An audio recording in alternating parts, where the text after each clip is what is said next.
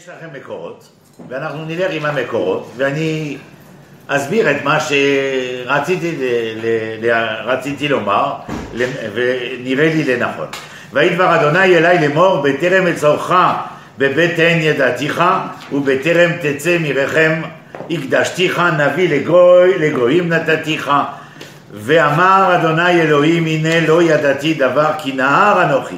ויאמר אדוני אלי, אל תאמר נער אנוכי, כי על כל אשר אשלחך תלך, ואת כל אשר אצווך תדבר, אל תירא מפניהם, כי אותך אני, איתך אני להצילך נאום אדוני. טוב, אנחנו שומעים שירמיהו מביאה בעיה מסוימת. מהי הבעיה? או ליתר דיוק שתי בעיות שהוא אינו יודע לדבר והדבר השני לא פחות מעניין, כי נער אנוכי. יפה. ושוב, אה, אנחנו אה, נמשיך לקרוא במקור שני, אה, עקב הבעיות שהובאו על ידי ירמיהו, כתוב וישלח אדוני את ידו ויגע על פי ויאמר אדוני אלי הנה נתתיך דבריי בפיך. מה זאת אומרת? וישלח השם את ידו ויגע על פי. יש בעיה, אני יכול לפתור את הבעיה, נכון? מובן מאליו שאני יכול לפתור את הבעיה. רופא כל בשר. כן, הוא מפליא לעשות, אבל זה, זה לא זה, זה לא, מי שיכול אה, להגיד למר שיהיה מתוק או למתוק שיהיה מר, אז בוודאי שאם יש בעיה. מי עוד יתלונן על בעיה של ביטוי? משה בוודאי. ובכל זאת, למרות היותו רוצה אה, להתפטר מן השליחות, אה, אנחנו נקרא מקור שלוש. ראה הפקדתיך היום הזה על הגויים ועל הממלכות, לנטוש ולנטוץ, ולהעביד ולהרוס, לבנות ולנטוע. בתור המשפט הזה אנטינומיה מובאת בין להרוס ולבנות. אני שולח אותך בשליחות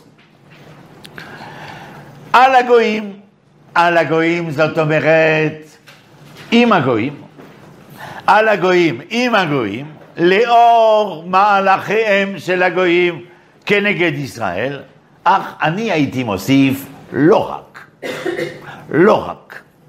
וכאן מתחיל החזון הראשון של ירמיהו הנביא במקור ארבע, וידבר אדוני אלי לאמור, אתה רואה ירמיהו ואמר, מה, מה אתה רואה ירמיהו? ואמר ירמיהו, מקל שקד אני רואה. ויאמר אדוני אלי, הטבת לראות, כי שוקד אני על דבריי לעשותו. אנחנו נסביר את הכל. זה שיעור נפלא. פלא פלאים מה שאנחנו הולכים לגלות כאן. לאחר מכן, אם הייתי ממשיך, חלק מכם בוודאי, או כולם יודעים, על הסיר הנפוח ועל ממלכות שמתקבצות ועולות על ירושלים. אה, בסופו של דבר, כל זה מתייחס להתחלת נבואה של ירמיהו אה, לגבי גלות לאחר החרבת בית ראשון. אני אבקש איתכם להיכנס ולהישאר מסביב ובתוך מקל שקד, ולא מן הנמנע שיש משמעות רבתית כשאני אומר להיות עם ולהיות בתוך. אתם תראו מיד. אנחנו זוכרים את הארון עם המטות, נכון? אבל לגבי המטות עם הארון, אנחנו קראנו, ויצא פרע ויצא ציץ ויגמול שקדים. זאת אומרת שאנחנו מול המקל אה, של השקדיה, אה, רואים את המקל הזה פורח, נכון? ונותן את אה, פרחו, יפה. וגם את פריו. אה, אז מה המקל שקד הזה? מה הפירוש שקראנו לפני כן ובמקור חמש שלכם? כי שוק, שוקד אני על דבריי לעשותו. אני מצאתי לנכון שצריך להביא את רש"י כאן כי הוא חשוב ביותר. מה הוא אומר? השקד הזה הוא ממהר להוציא פרח קודם לכל אילנות, אף אני ממהר לעשות דבריי. אנלוגיה בין המעשה אלוקי לבין התהליך הבוטני. כפי שוקד כאן, היינו יכולים לבוא, גם לשקוד, זה לא רק לשקוד על דבר, לעמול עליו, אלא לשקוד זה לעשות כדי שזה יהיה במהירות. האם ברור? ולכן המקל שקד הוא המשל כאן. ממשיך רש"י, וזה בהמשך למקור החמישי שלכם, ופה מזל שאנחנו יושבים כי היינו יכולים ליפול מרוב התפעלות. השקד הזה הוא משעת חניתתו עד גמר בישולו עשרים ואחד יום. שמעו חבריי כמניין הימים שבין שבע עשר בתמוז שבו הופקרה העיר לתשעה באב שבו נשרף הבית. עשרים ואחד יום בישולו חניתתו כנגד אנלוגיה כאן בין התהליך הבוטני ולא המעשה האלוקי, אלא בין התהליך הבוטני והמהלך ההיסטורי. בין 17 בתמוז ל-20 אה, לתשעה באב, 21 יום. יש מי שעלה על הדבר הזה? מאיפה רש"י לקח את זה? אלא אם כן הוא קיבל את זה בגלגולים קודמים, או אני לא יודע. אני חשבתי שהאנלוגיה הזאת היא מאוד יפה ברעיון שהיא נושאת, ברעיון ש, אה, שהיא נושאת. אני רוצה שתהיה איתי, ואתה תראה לאן זה לוקח אותנו. כי על יסוד מה שאמרתי עכשיו, אז אפשר לגשת למישהו שבשיחותיו על פרשת השבוע, על פרשה ועל הפטרות, התייחס לנושא הזה, והוא לא פחות מאשר הרב מנחם מנדל שנירסון, זכר צדיק לברכה, רבי מלובביץ', מקור שש, אתם איתי? גם אם לא הייתם פה, הייתי באותה התלהבות על עצם מה שהוכן כאן, והמסר שטמון בתור המהלך הזה. מה אומר הרבי מלובביץ'? בפשטות משמע, דזה שזמן גידול השקד, השקדים רומז לזמן בין המצרים, הוא רק מפני ששניהם שווים במספרם. שמעת? הוא מתייחס לרש"י, והוא אומר, אנלוגיה מספרית. אבל הוא כנראה בעיניו החודרות מבין דבר אה, יתר. בואו נראה. אבל על פי הידוע שכל ענייני התורה הם בתכלית הדיוק, אין דבר סתמי. מסתבר לומר שיש גם קשר פנימי ביניהם, ויש לבאר זה על פי דברי המשנה שיש שני מיני שקדים. הנה, שיעור שלושים שניות בבוטניקה. כשכתוב במשנה שקדים, בהלכה ישנם שני מיני, מינים של שקדים. שקדים מרים ושקדים מתוקים. דשקדים מרים הם מתוקים בקטנותם ונסים מרים בגדלותם ובשקדים מתוקים ולאפר שבקטנותם הם מרים ואחר כך בגמר בישולם נעשים מתוקים. אלה הם שני סוגים. עכשיו הוא מביא, וזה המקור שביעי שלכם, אמרה של האדמו"ר מרוגצ'וב. בלשון של החסידים, הרוגצ'ובר. מה אומר האדמו"ר מרוגצ'וב? שעיקר שם שקדים כשכתוב סתם במשניות שקדים, הכוונה היא תמיד על הגידולים המתוקים. ואלה שבקטנותם הם מתוקים הם אלה שנקראים בלשון המשנה לוזים, לוז ושקד, לוז וארמון. הלוזים הם שקדים מתוקים כשהם קטנים וכשהם מתבשלים הם מרים, והשקדים הם המרים בקטנותם וכשהם גדלים אז הם מתמ... uh, מתמתקים. ונמצא שתכונת השקד, זאת אומרת, הפעולה שמתרחשת ב-21 ימי הבישול שלו, היא להפוך ממר למתוק. אבל, ואבל באלף אה, גדול, רבתי, תודה רבה. חיפשתי, היה לי זהירה, אבל לא היה לי את ה... אבל טוב, אתה רואה, זה ככה. אה, אבל, אה, הייתי אומר ככה,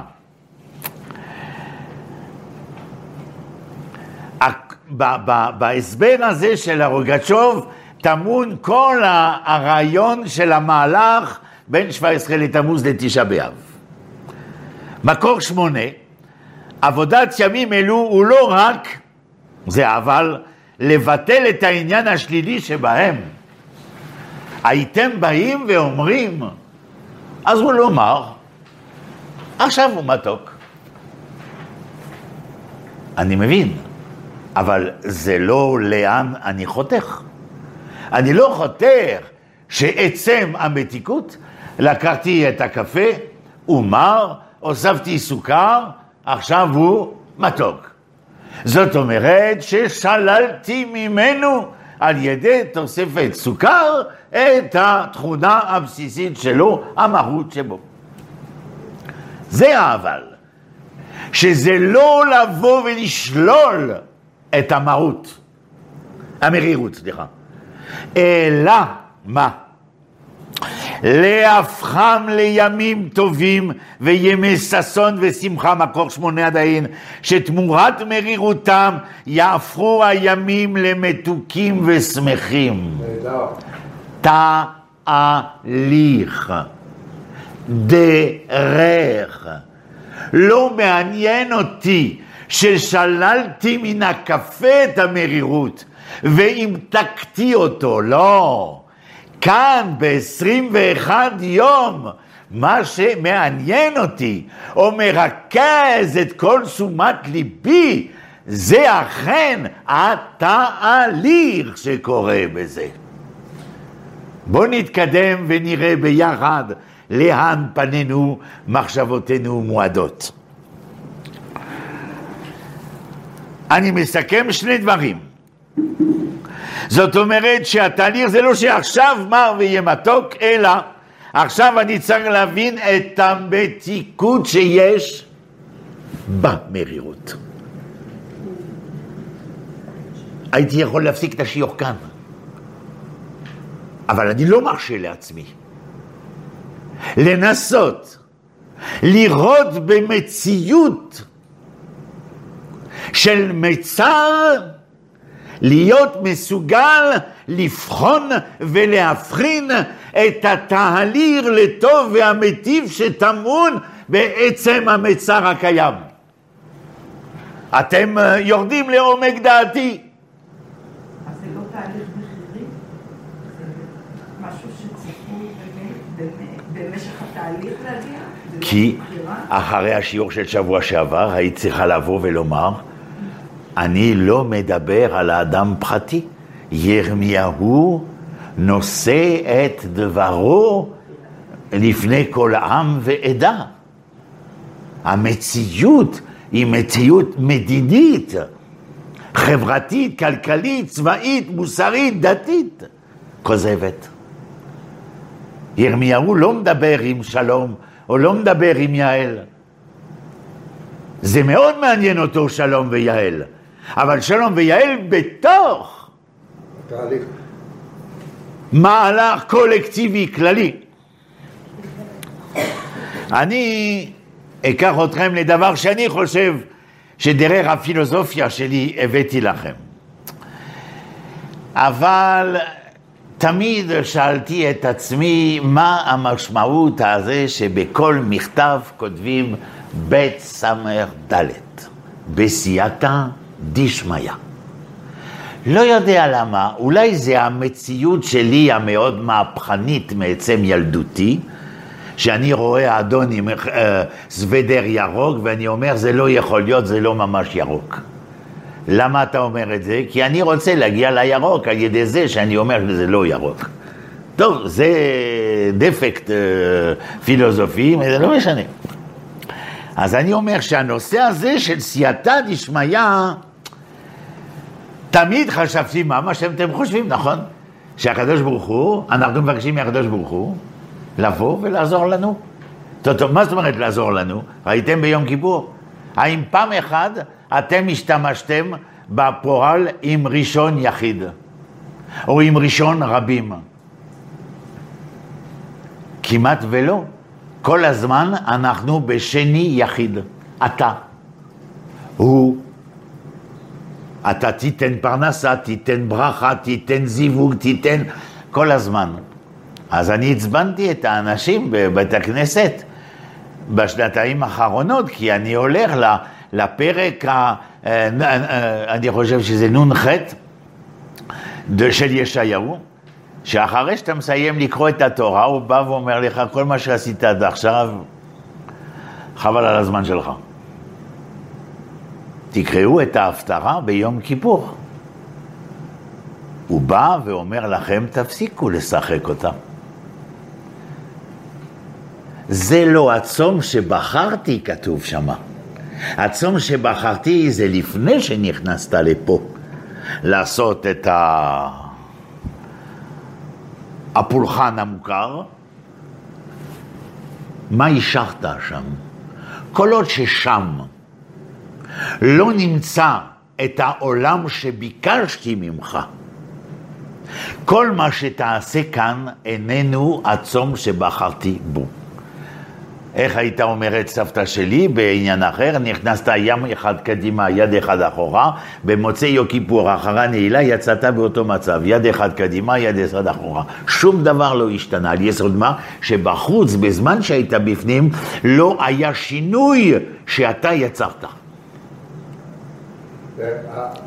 אבי היה אומר על זה שיצאו מבית הכנסת ואמרו, אחרי יום כיפור, יצאו מבית הכנסת ואמרו, הכל נשאר אותו דבר. כן, אז בסייעתא דשמיא, אני מאוד ביקורתי על זה. אבל אני באתי עם עיניים חדשות לעולם. כשאבא שלי היה לוקח אותי לבית הכנסת ביום כיפור, זה רק כדי שאני אהיה הצופה של ההצגה הגדולה של אימא שלי והחברות שלה, שמגיעות עם המכוניות ומפוארות ועם האיפור, וזה כבר קצת חורף אז יש פרווה, ו... ואז אבא יוצא עם הטלית כדי לברר בברכת הכהנים של הנעילה, בזה נגמר, התחיל ונגמר יום כיפור. אבל העולם לא השתנה, אבל זה לא ידעתי. כשאני בא מבחוץ, אני שם לב שאנחנו כאן כדי לכפר.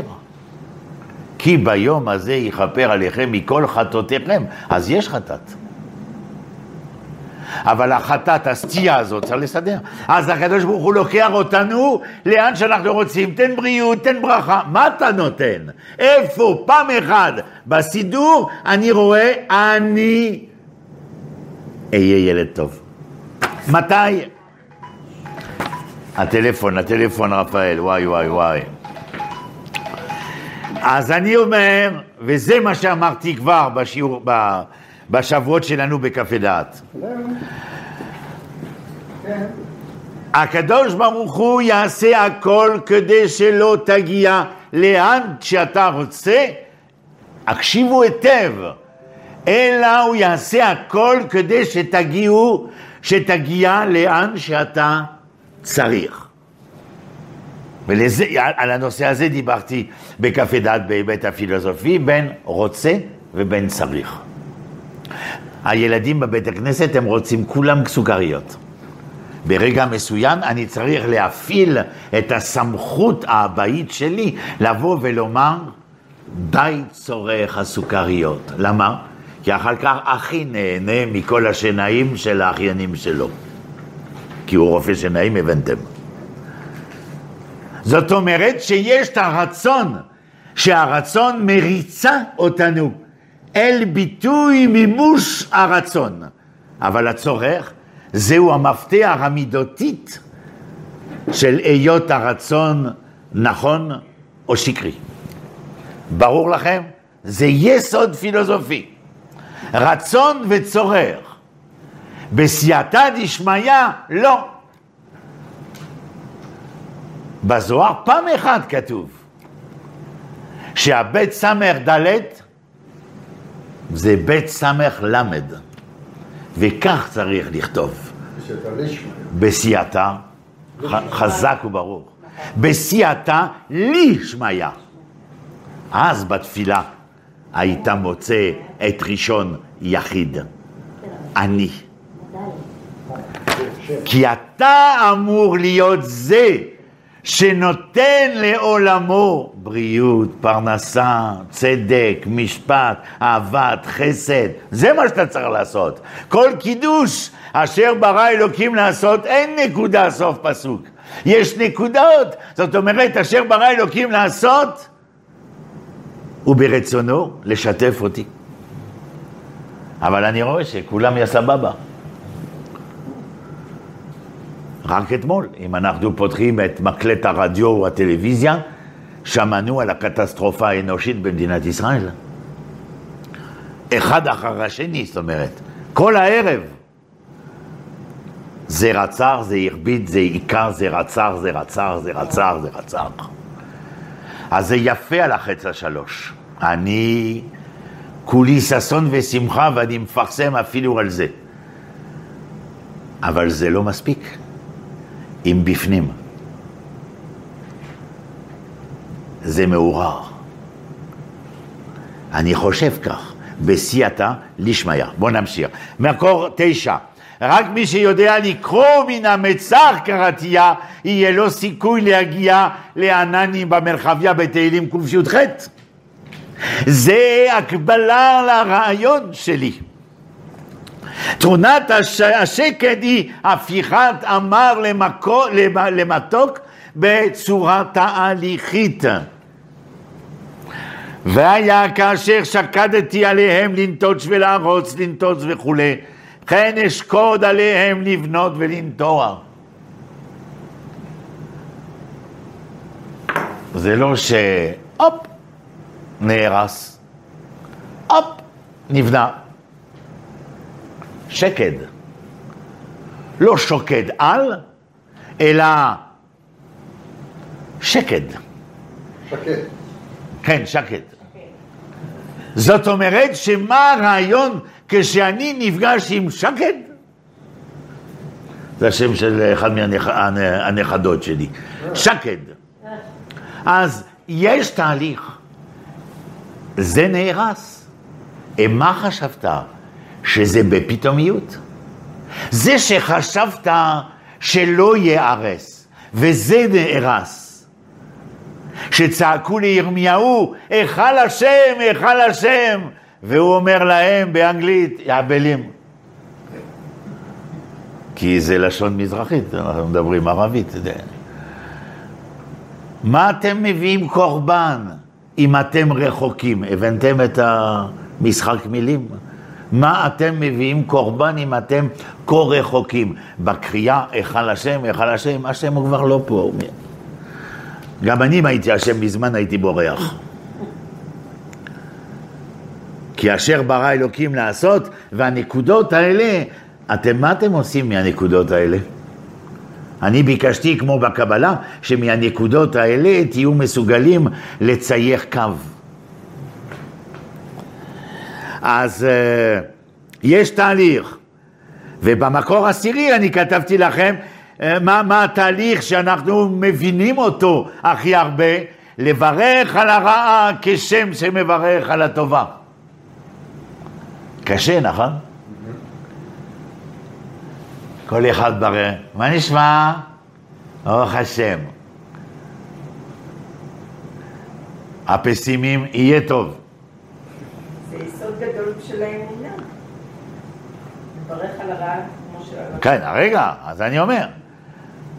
ואני אני מגיע לתורנות שלי, הדסה עין כרם, 30 שנה, שנים רצופות, מה נשמע? יהיה טוב. למה, לא טוב עכשיו? לא, הוא, בת... הוא היחידה שלך בטיפול נמרץ. הוא גוסס. או במחלקה אונקולוגית, יש לו מלא מטסטזות. הוא נראה חצי מעצמו, הוא צל.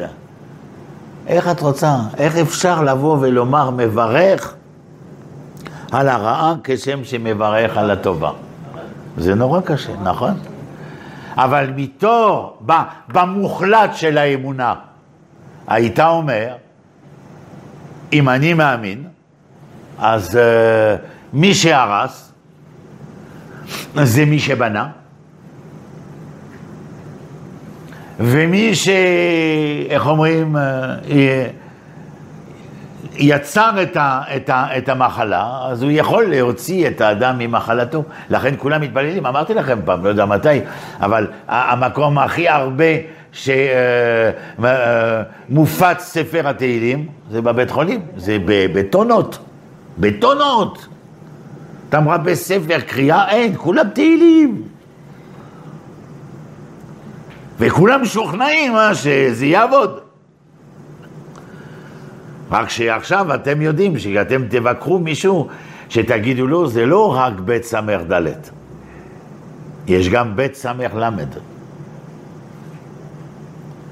יש מה שאתה רוצה ומה שצריך. הבית סמך ל' זה מה שאתה צריך. אתה לא יכול להישאר ברוצה, בית סמך ד'. לכן אני אומר, זה יסוד פילוסופי, עברי יסודי.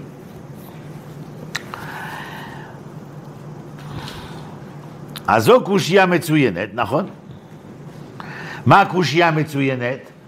מה ראה הקדוש ברוך הוא ליצור מציאות כזו שאותו ירמיהו רואה, מה, מה אתה רואה? מקל שקד. אה, למה אתה מראה לו מקל שקד? למה אתה לא מראה לו כמו אהרון? אה, פריחה והפרי, זאת אומרת, המקל שקד זה מציאות אה, ברוטו. אבל נטו אתה מחכה מן, ה, מן, המק, מן המטה, מן המקל אה, שקד, אה, פרי. אם לא, אין שום עניין במקל שקד. חוץ מ... אנחנו יודעים מה שלמדנו בחצי שעה האחרונה. שהמקל הזה, זה נכון, אין פרח ואין פרי. אבל אנחנו יודעים מה טמון בו.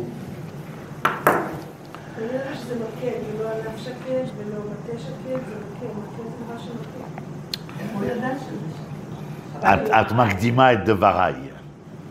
כי זה לא, אני זה בהמשך שהרבי האדמו"ר מלובביץ' ממשיך ואומר את זה, אבל לא, נראה את זה.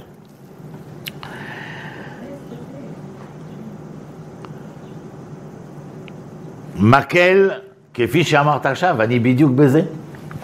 המקל פה, אה, מה שומעים בתור המקל, אומר האדמו"ר מלובביץ', את ההכה, עם המקל בלי הפרח, בלי הפרי, אנחנו מדברים על מקל מכה. העונשים והפורענות שהביא הקדוש ברוך הוא על ישראל בימים אלו. הרעיון של הפיכת תמר למתוק לא נמצא, לא יודע, זה היה בעשר או רשמתי או לא, אבל הנה אני אומר. הרעיון של הפיכת תמר למתוק לא נמצא בפרח ובשקד. הבנתם? הרעיון של התהליך, של הדרך, לא נמצא בפרח, לא נמצא בשקד. איפה הוא נמצא? במקל. והוא מגיע למסקנה שהמקל טמון בו משמעות מהותית, עמוקה.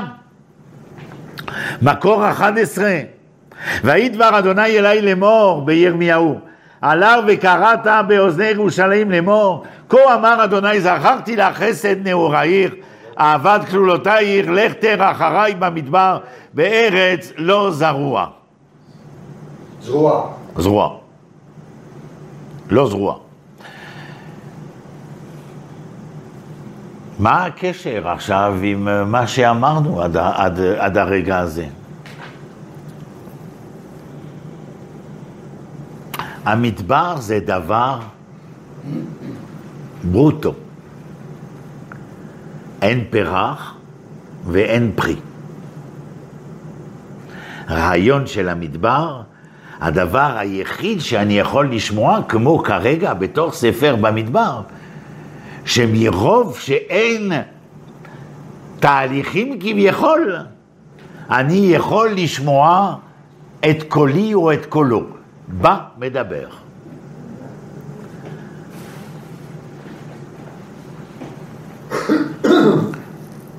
אה, אלא מה? בתור ירמיהו זה המשך, הפרק הראשון, בפסוק השני, ירמיהו, פרק שתיים, פסוק שתיים.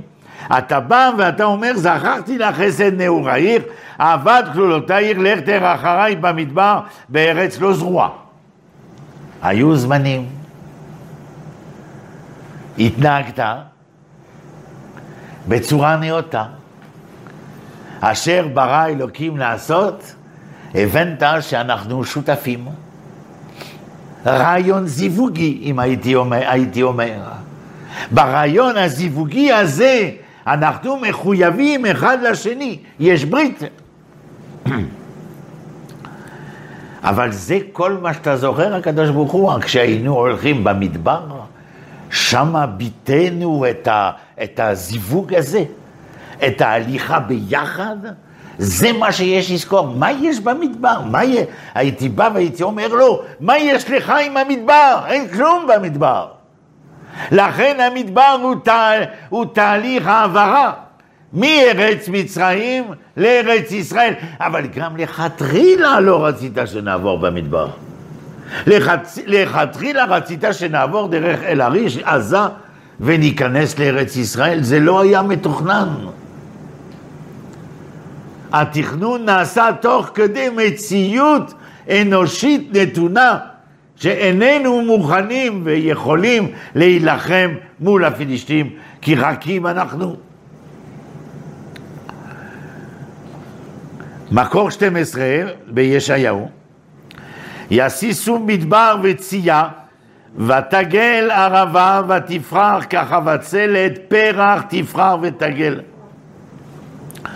המה יראו כבוד אדוני, הדר אלוהינו. אמרתי, היו עוד דברים בהיסטוריה, מאשר לבוא ולהזכיר את המדבר. אבל בספר ישעיהו, בפרק ל"ה, שאני מביא כאן, מעניין מאוד. יסיסום, מדבר וצייה. יססום או יסוסום? מה אתם אומרים? זכה. מדבר וצייה ותגל ערבה ותבחר ככה בצלת. זאת אומרת, המקום השומם מבטיח לנו פריחה. מדבר מבטיח פריחה. כתוב בסוף, המה יראו כבוד אדוני. המה יראו מה אתם חושבים על המה? מי זה המה? בני ישראל. לא, מדבר וצייה. מדבר וצייה, יראו כבוד אדוני ידר אלוהינו. מקור 13, יש מדרש, מדרש חב"א, אתה מוצא עתיד המדבר להיות יישוב, והיישוב עתיד להיות מדבר. ומניין שעתיד היישוב להיות אה, מדבר? כלומר שהעולם יתהפך פעם. ואני ממשיך. ומנין שעתיד היישוב להיות מדבר, שנאמר במלאכי, במלאכי ואת עשיו שנאתי ואשים את ערב שממה, ומנין שהמדבר עתיד להיות יישוב שנאמר בישעיהו ממלף, אשים מדבר לאגם מים. אתה מוצא עכשיו, אין אילנות במדבר ועתיד להיות שם, שנאמר בישעיהו ממלף עדיין. אתן במדבר ארז, שיטה והדס ועץ שמן. ועכשיו אין דרך במדבר. ישעיהו בפרק י"ב אומר משהו שאתם כולכם מכירים, שזה מתקשר למה שבדיוק קראתי עכשיו. מקור 14 אצלכם. אודיך אדוני כי ענפת בי ישוב, ישוב אפיך ותנחמני. אודיך אדוני כי ענפת בי. אני לא בא להודות לך על הנחמה שאתה מביא, אלא על מה אני אודה לך? כי ענפת בי. מה זה ענפת בי? זעמת עליי, הכית בי. יש רגעים שאדם איננו יכול, ויהי אחר הדברים האלה, והאלוקים ניסה את אברהם. ניסיון, ניסה את אברהם. השורש של ניסיון זה נס. סוג של דגל שמרימים גבוה על התורן. זאת אומרת שהניסיון טמון בו האפשרות להתחומם גבוה מאוד, רק אם תנסה. תקבל את הניסיון. הניסיון זה דבר שהוא לא פשוט, הוא ניסיון. גם אותנו. הגעתי מצרפת, גייסו אותי אחרי שנה, שאני אנטי מיליטריסטי מובהק מהשמאל הקיצוני האירופי. אמרתי להם, זה לא בשבילי, אבל זה הצבא שלך. מה אכפת לי? אני לא אהרוג אף אחד. אתם רוצים שאני... הוא אומר, אבל אתה לא תהרוג אף אחד, אתה מיד בחיל רפואה. אמרתי, מיד? אמרו לי, כן. איפה הכניסו אותי? לטירונות. אז אמרו לי, אתה רואה את הקיר? צריך לעבור. אמרתי, שום פנים ואופן. לא מדבר עם קירות, כמו הכותל, ולא חוצה את הקירות, לא, לא יכול. אומר, אתה חייב, זה ניסיון. אתה תראה, אחרי שתעבור את הקיר, לא תכיר את עצמך. ועברתי את הקיר, וכאילו הלכתי כמו רמבו כזה, כאילו, אה, מה עשית?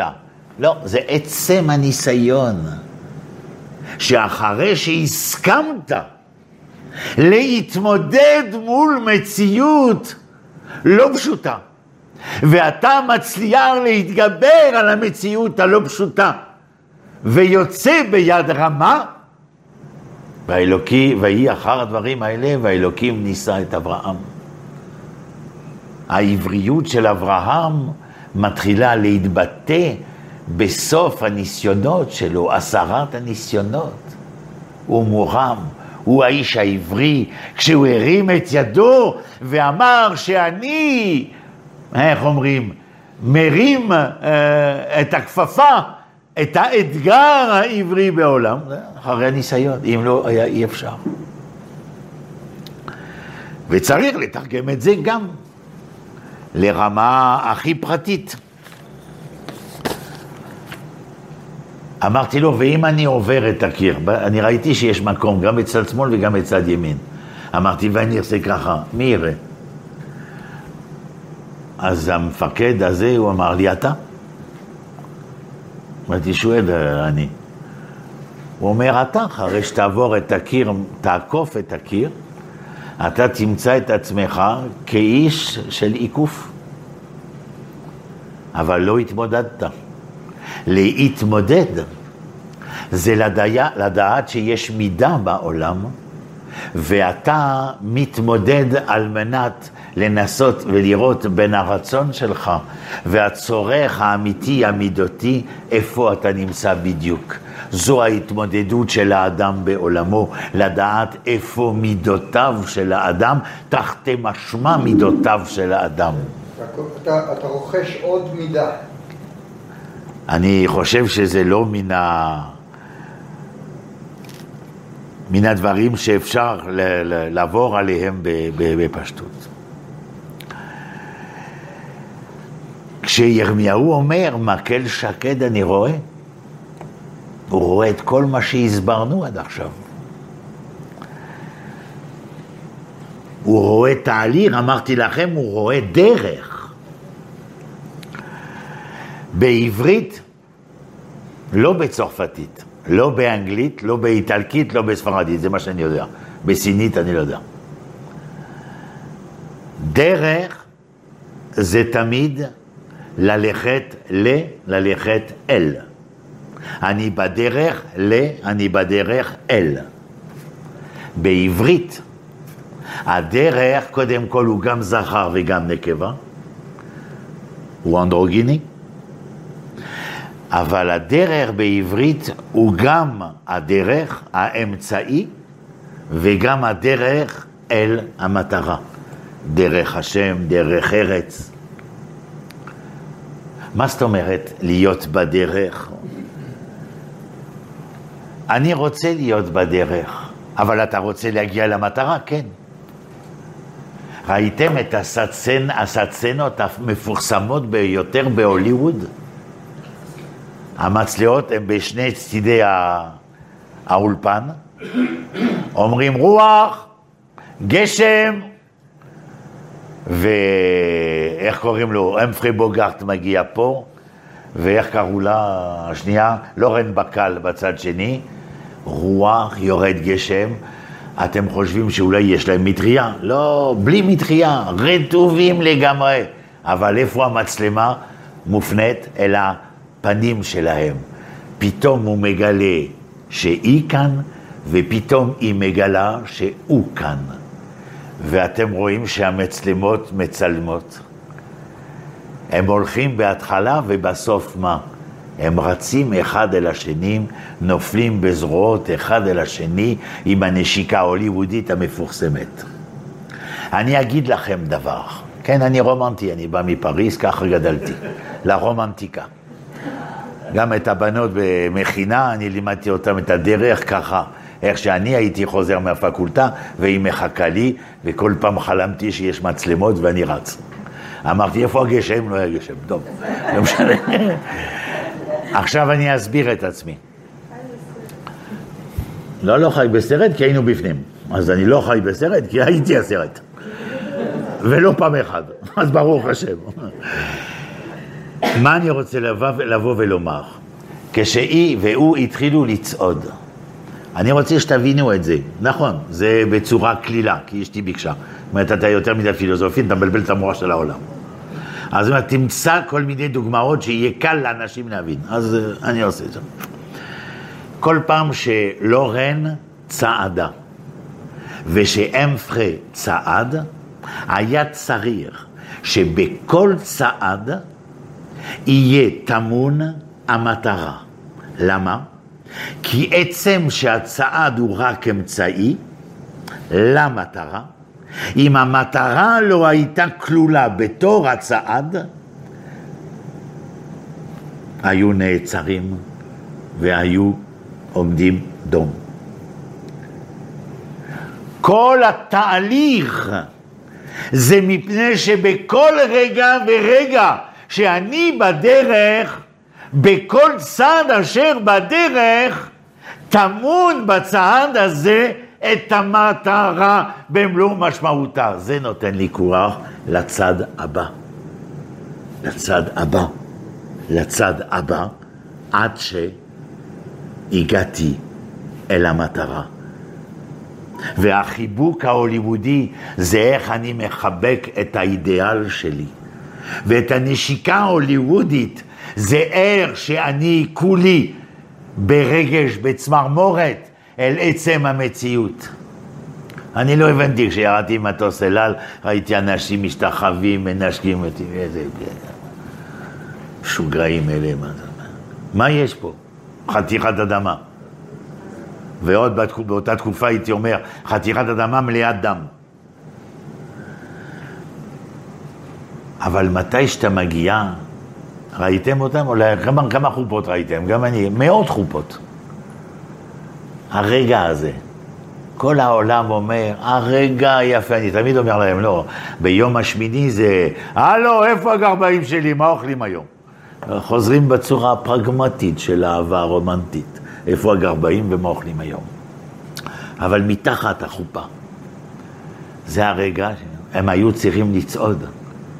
אם לא המטרה הייתה עומדת ב- לפני עיניהם, איך היו יכולים לצעוד? איך החלוצים פה, שנתנו לי את הספר של מאיר לוין, החלוצים, איך הם שרדו כדי לצעוד צד אחרי צד ולהפוך את, ה- את הביצות האלה לגן עדן שאני נוכח לדעת? איך? איך היה אפשר לחשוב שמר יכול להיות מתוק בלי להבין שיש תהליך, והתהליך הזה נקרא דרך, והדרך יש לו אמצעי ומטרה, ובכל צד אמצעי אני צריך למצוא את המטרה כדי להיות בטוח שיום מן הימים אני אגע במטרה. מאז שאני ילד אני משוגע כשאני מספר משהו. כי אני חי מה שאני, בגלל זה אני חולה לב, לגמרי, הוא דפוק לגמרי. אבל יש לי את המכשיר, אז אני מכשיר לעצמי כל מיני תופעות לוואי.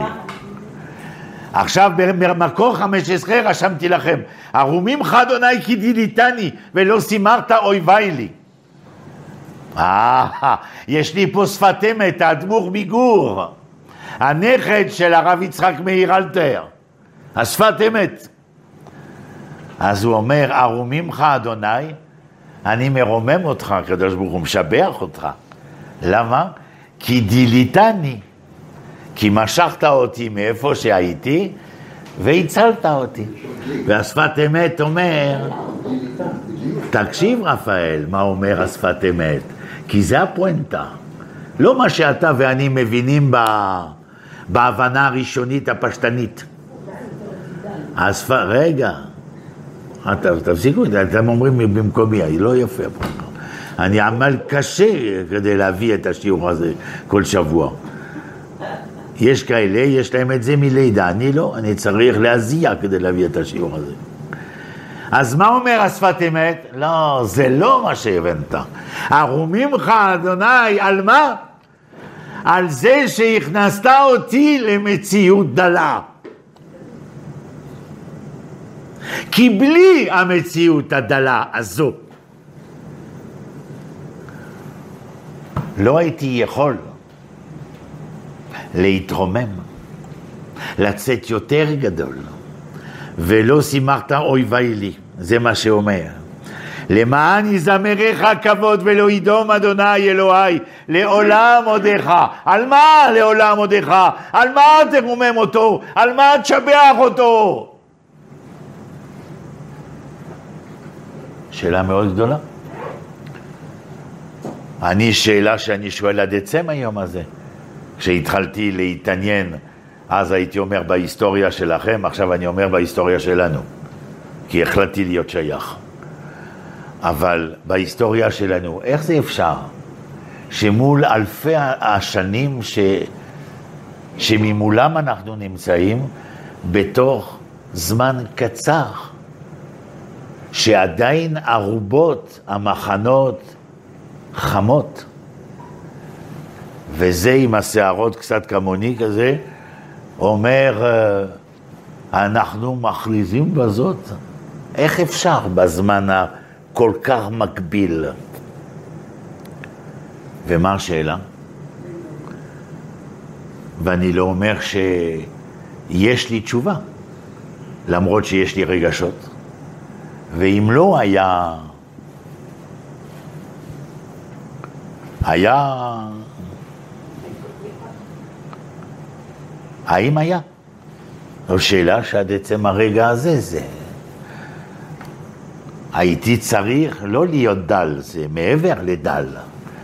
הייתי צריך, איך אומרים, אה, ד- גם לא הצליח להסביר ב- בספרות שלו את עומק הגיהינום שאפשר להגיע אליו.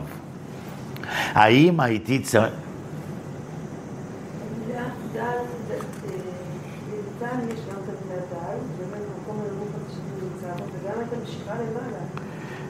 כן, זה, כן, מה שרוצה לבוא ולומר השפת אמת, שאם לא היית מכניס אותי לאן שהוכנסתי,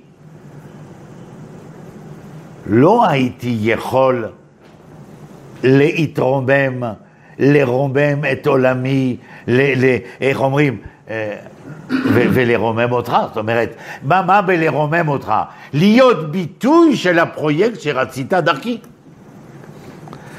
בערב ילין ולבוקר רינה. להגיד בבוקר חסדך, כל הוא אחד יכול, נכון? מה נשמע? ברוך השם. ומיד שלא הולך, וואו, איזה עולם אכזרי. אה, אין ברוך השם? כי זה אותו ברוך וזה אותו השם, זאת אומרת, אם כבר. להגיד בבוקר חסדך, כל רוחת, גם עם אה, רמה אינטלקטואלית נמוכה, יכול להגיד, השתבח שמונה, יש כאלה, מה שלומך? זאת אומרת, מה השלום שלך? מה המציאות ה- השלמה שבתוכיותיך פועמת כרגע? אז הוא אומר, השתבח שמו לעד. לא ענית על השאלה, אבל לא משנה. אז אה, להגיד בבוקר, אמונתך מתי? בלילות. מתי אמונתך? אמונה, שורש אמן, אמן זה פוליסמי. אמין, נאמן, אמת. אני מאמין, אל תבלבל לי את המוח עם האני מאמין שלך, אני לא מאמין לך. כשאתה תוכיח לי את האמינות שלך, את הנאמנות שלך, את האמיתיות שלך, נוכל לשיר ביחד אני מאמין. להגיד בבוקר חסדך לא מעניין אותי, אמונתך בבוקר, ב- ב- בלילה, בלילות, בערב ילין וכי ולבוקר רינה. נכון. מה אמר לו הקדוש ברוך הוא, בזה נסיים, כשהוא אמר לו, כשירמיהו אמר, אני רואה מקל שקד. מה אומר לו הקדוש ברוך הוא? היטבת לראות. אם הוא ראה, מה... אני רואה אותך? אז רפאל אומר, וואי, היטבת לראות. לא, אני רואה אותך. מה, יש לי גם משקפיים כדי לראות. לא. כן, לא, לא, לא על זה אני מתייחס. אני מתייחס לתשובה של הקדוש ברוך הוא. הקדוש ברוך הוא אומר לירמיהו, היטבת לראות. וזה מה שאני רוצה להסביר, שבהיטבת לראות, היטבת, הראייה זה דבר אה, סובייקטיבי. זה מה שאני רואה. האם זה באמת מה שיש? זה סובייקטיבי. אבל כשהוא אומר לו, היטבת לראות, זאת אומרת שבמבט שלך, בראייה שלך, היית מסוגל לחדור אל תוך תוכיות הדבר ולהבין מה הולך, מה מתחולל בדרך הפנימי ביותר.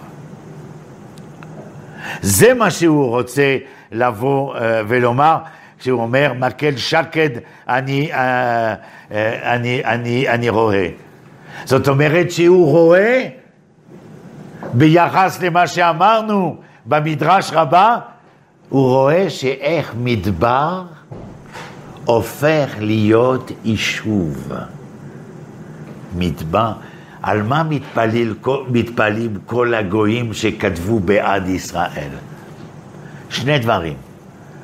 החייל עם הטלית שעומד על הטנק, זה תמונה אחת, והתמונה השנייה, מהביצה לגן עדן. זאת אומרת, הפריחה שבארץ ישראל. איך הפכנו מדבר ליישוב. אתם נשארים עם הדרך נשארים עם היחס בין רצון ו- וצורך, הבנה של דרך כאמצעי ומטרה. ואתם נשארים עם המשמעות שאתם לא רוצים להעלים את המר וליצור את המתוק. אתם צריכים להבין איך אנחנו עוברים ממר למתוק. את התהליך. ואז אנחנו נוכל להגיד ביחד, עוד יישמע בהרי עוד יישמע, כן? עוד יישמע. מי שכתב באותו זמן לא ידע שעוד יישמע, אבל היום כולנו אה, רוקדים ושרים ברחובות הארץ, עוד יישמע בהרי יהודה ובחוצות ירושלים, כל ששון וכל שמחה, כל חתן וכל כלה, מי היה חולם? סבא שלי היה, היה, היה בברגן בלזן, כקצין של צרפת שנשבע. ונמסך כיהודי, הוא שחשב שהוא צאצאי של, הגול, של הגלים ב, ב, ב, בצרפת, זאת אומרת של המקור הוויקינגי אולי, של מה? לא משנה, הגיליטים. אז בכלל הוא... מי היה אומר? הייתה ציפור עובר מעל ברגן בלזן ואתה אומר לו, מרקוס, 44, עוד ארבע שנים יש מטוסים כחולים ולבנים שיעברו מעל ברגן בלזן. לא רק שאני נמצא בעולם של דנטה, אתה בא ואתה מעלה אותי לאוטופיה כואבת, מצערת. עובדה שהדרך היה בדרך. ויש כאלה שהיה מול עיניהם מטרה, ולמרות המציאות המאוד מאוד טרגית, התחילו לפעול בדרך אמצעית אל המטרה הזו. זה לא אומר, כפי שציינתי בקשר לחדשות של אתמול, שהדברים פשוטים וקלים, אבל עלינו על הדרך, ואנחנו לא בנו, ואני אומר את זה כל שבוע בקפה דעת, כדי ללמוד, על מנת שאנחנו נוסיף דעת. לא. אם אנחנו מוסיפים דעת, זה מפני שהעולם שלנו ביציאה מפה השתנתה. התפיסה השתנתה, הראייה השתנתה, הפעילות השתנתה. אם אני אותו בן אדם, מה שהזכרתי בבית הכנסת ביום כיפור, העולם הוא צריך להיות מתוקן. אני צריך לדעת שמעל הבית שלי, ליד, יש בן אדם שאין לו אוכל. אני צריך לדעת ששני בתים לאחר מכן יש אישה עם שלושה ילדים שאין להם תמיד אוכל. איך אתה יודע? כי האדם, לא, אולי אתם מכירים מה זה? הוא סיסמוגרף. מה זה סיסמוגרף? זה המכשיר הזה שמחולק בכל מיני מקומות בארץ והוא מודד את פעילות המגמה של כדור הארץ. על מנת להבטיח שלא נופתע על ידי רעידה, רעידת אדמה. הרגישות שלי זה המציאות הסיסמוגרפית של האדם. אני צריך לדעת, אני צריך להכיר, אני צריך להיות מודע שיש מציאות שהיא לא בדיוק המציאות כמו שלי, בינתיים טובה, ומצפים שהכל יימשך לטובה, אבל מסביבי יש מציאות שהיא דרמטית לפעמים, מאוד קשה, לא פשוטה, ואנחנו צריכים. אז לכן אני אומר, כשאנחנו לומדים, או למדנו עכשיו על הסיפור של בין המצרים, מפני שזה לוקח אותנו לעשייה ממשית, אמיתית, זה לא להישאר ולדעת, וואו, אתם יודעים, הוספתי דעת, עכשיו אני יודע מה זה מקל שקד. מעניין את סבתא שלי. טוב, הוא לא הגיע. שאלה, למה אני צריך את המקל? אה... בואו נשאיר את השקד ולא את המקל. נכון, אתה צודק. האידיאל זה שאני לא, לא הייתי אמור לעבור את, ה, את הדרמות והטרגדיות שאנחנו עוברים. למה הצורך לעבור דרך מנהרות? כדי להעריך את עוצמת האור. למה הצורך? חשבתי זו מציאות. שמקל זה משהו לא שלילי. זה מקל. כן, זה מה שאמרנו. זה מה שאמר האדמו"ר מלובביץ'. בתחילת התהליך צריכים מכה, אחר כך מתיקות, בסוף התהליך. אולי לא, אולי אנחנו לא צריכים, אבל עובדה היא שאכן אנחנו אה, התקדמנו אך ורק דרך אה, תהליכים לא סימפטיים. לא סימפטיים, ממש לא.